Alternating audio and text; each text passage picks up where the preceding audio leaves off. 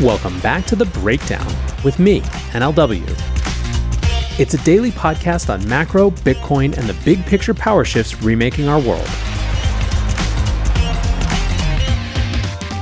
What's going on, guys? It is Friday, August 4th, and today we are doing a primer on LK99.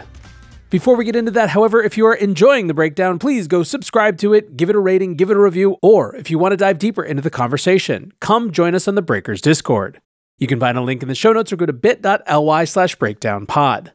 Well, friends, there are a lot of jokes going around Twitter about people pivoting from crypto to artificial intelligence to finally now moving on to superconductors. And so, of course, I decided to completely embody that stereotype and do the primer show on LK99. Now, in all seriousness, you know that the frame for everything on the Breakdown Network is big picture power shifts. And if this ends up being real, it would certainly qualify.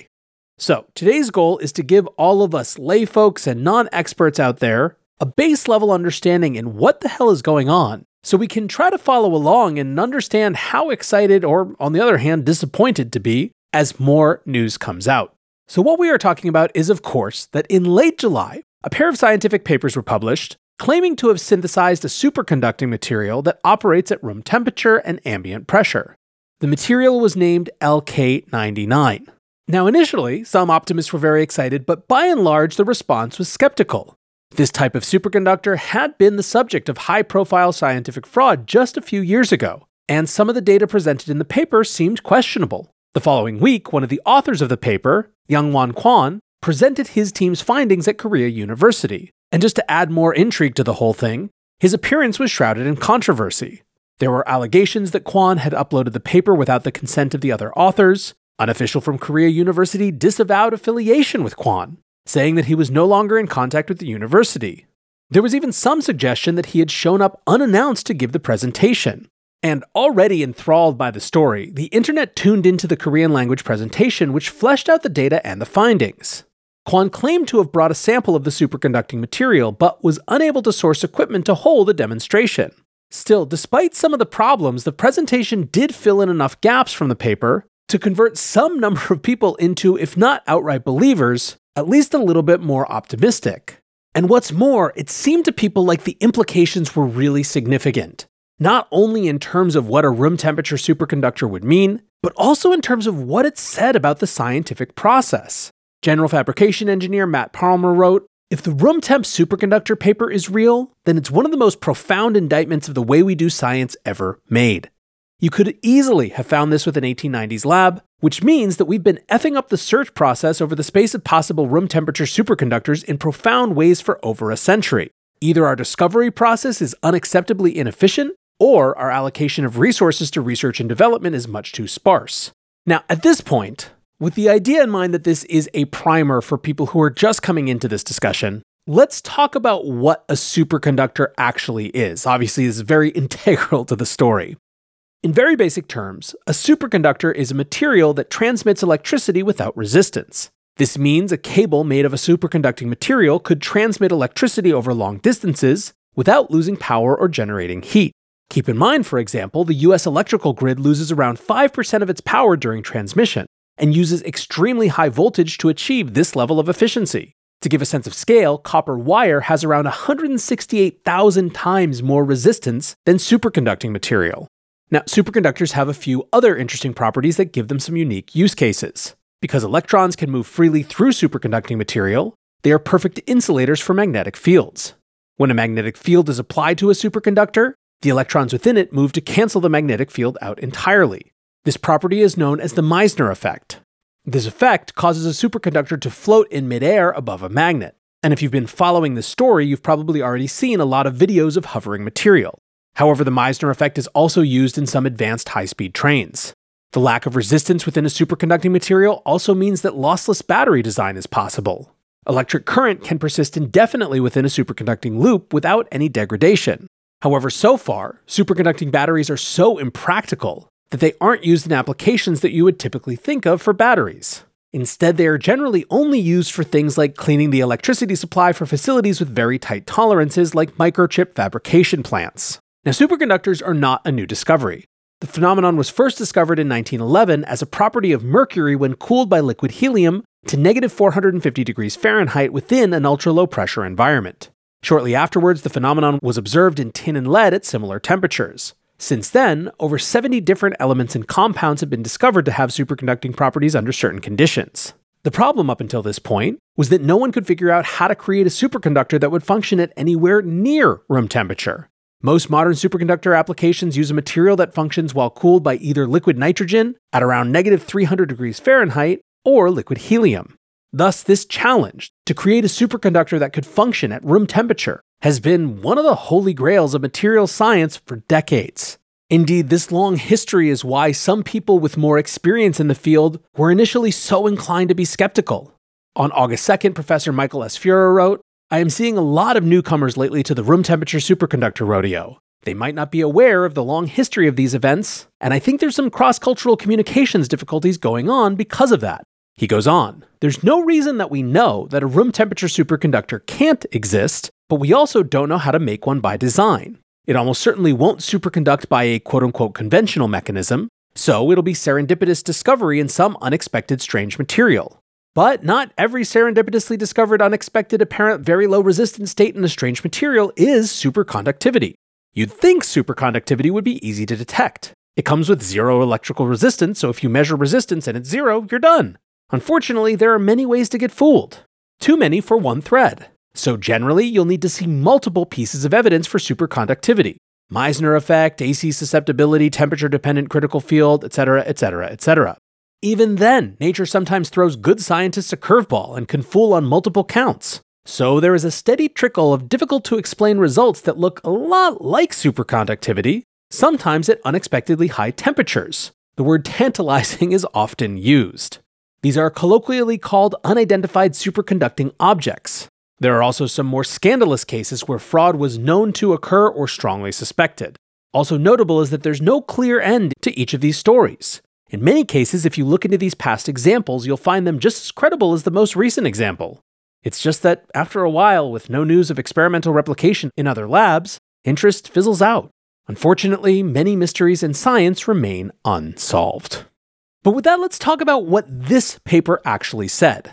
The paper was called the first room temperature ambient pressure superconductor. And while I had started to write my own summary of what it said, aided of course by GPT-4, using the Arvix reading plugin, I actually think that the best simple description comes from Ars Technica.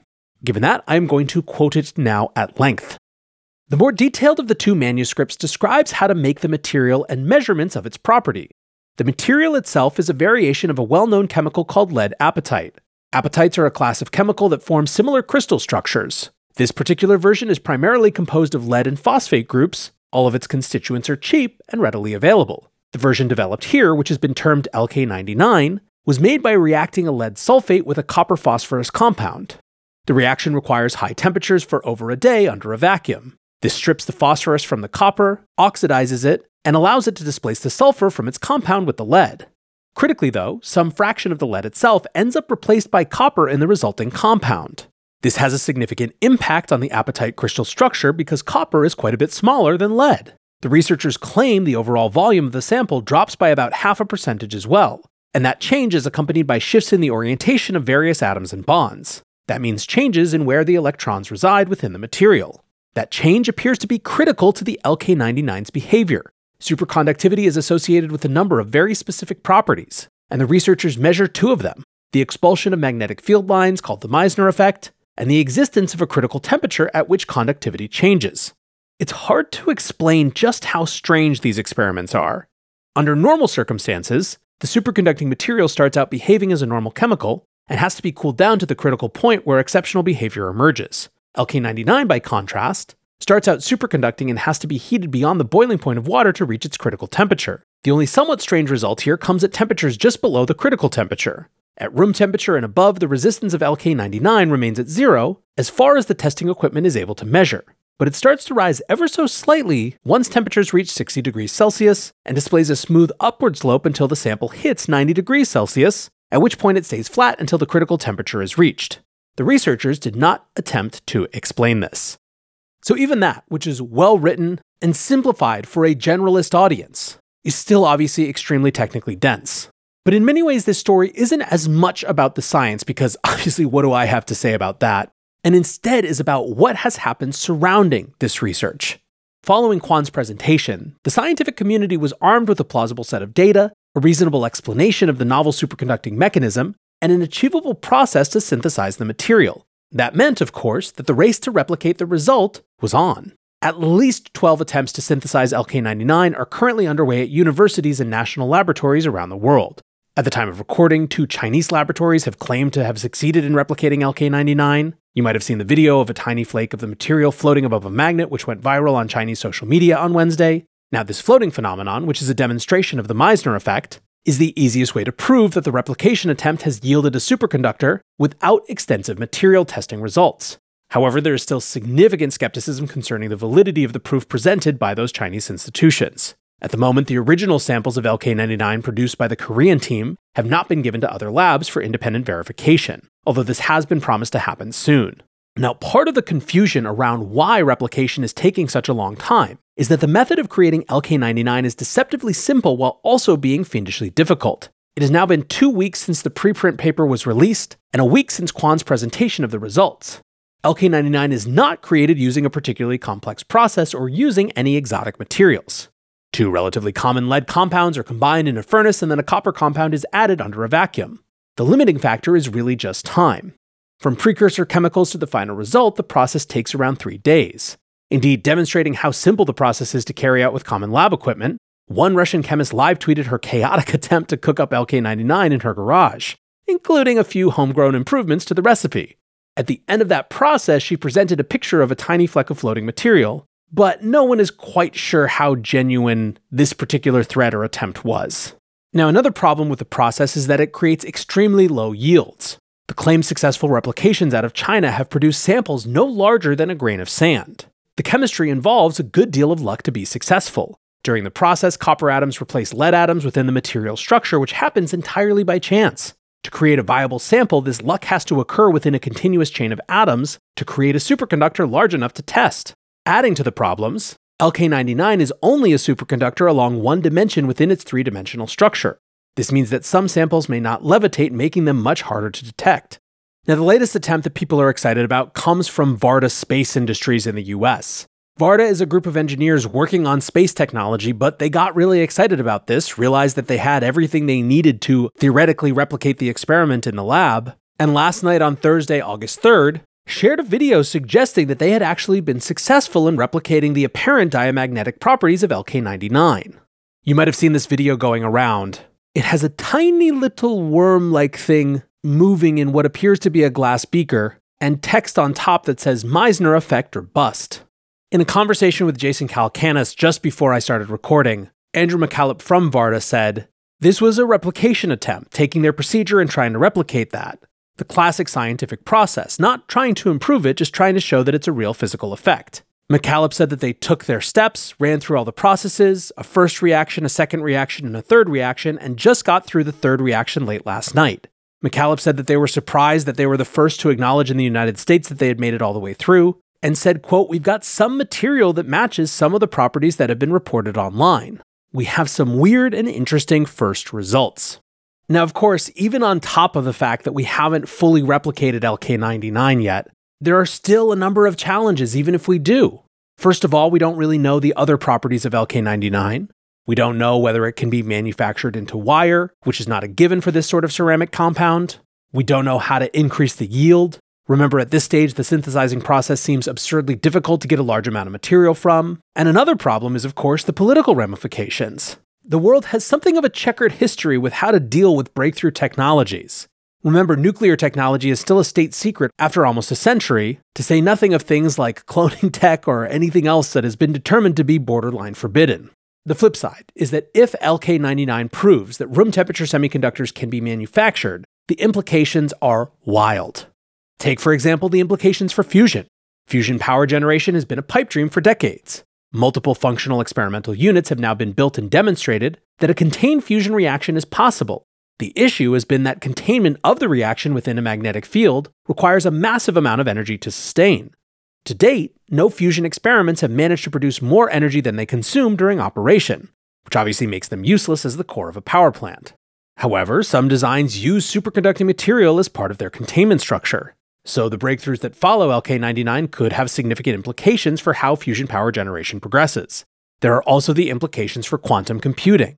Presently, some approaches to quantum computing use superconducting materials within their chips. And while the chip is small, the cooling system used to maintain its superconductive state is gigantic and extremely energy intensive. If a material like LK99 can be used to make quantum chips, that could open the door to more realistically achievable quantum computing. In other words, by eliminating the barrier of requiring gigantic cooling systems, the research could be much more accessible, leading to faster advancement and maybe even consumer grade devices one day. There are also the implications for current superconductor applications. Current MRI machines, for example, use large superconductors cooled by liquid nitrogen to generate the massive magnetic fields required for the imaging process. These superconductors are extremely costly to build and operate. If LK99 opens the door to lower cost superconductors that don't require large cooling systems, it's easy to imagine small MRI machines in every doctor's office to be used for more routine diagnosis. Another current application the cost to construct and operate superconductor based high speed rail could collapse. The current state of the art trains in Japan use superconductors to levitate the train above the rail, but these systems require a huge amount of electricity to maintain ultra low temperatures. And then there's just the simple but transformative idea that electricity might be one day easily transportable from coast to coast without concerns of energy loss along the way. And of course, we haven't even gotten into the 80s dream of hoverboards and things like that. As Matt Parlmer again says, if LK99 is real, we're gonna get to redo all electronics and it's gonna be awesome. And one more dimension of the story as we wrap up here is how this is playing out. It's highly notable that the first replication in the United States, it appears, is a bunch of guys at a startup who just read about all this stuff online. Ada Pi wrote, We're moving back into the frontier for science again. Internet scale human hive mind applied to problems in global attention focus. Amjad Masad, the CEO at Replit, said, Whatever happens, this feels like the first truly internet native science moment. YOLOed paper, shipping revisions, live stream replications, betting markets, internet randos with deep insights, etc. So even if then LK99 ultimately disappoints in terms of its great promise, everything that has surrounded it does potentially suggest what science might look like in the future. A world in which peer review is not just some tightly controlled process, but massive, global, and in real time. Pretty fascinating to think about. Anyways, for now, that is going to do it for today's breakdown. Hopefully, this was a useful primer on LK99. I will certainly keep you posted if and as developments warrant it. Until next time, be safe and take care of each other. Peace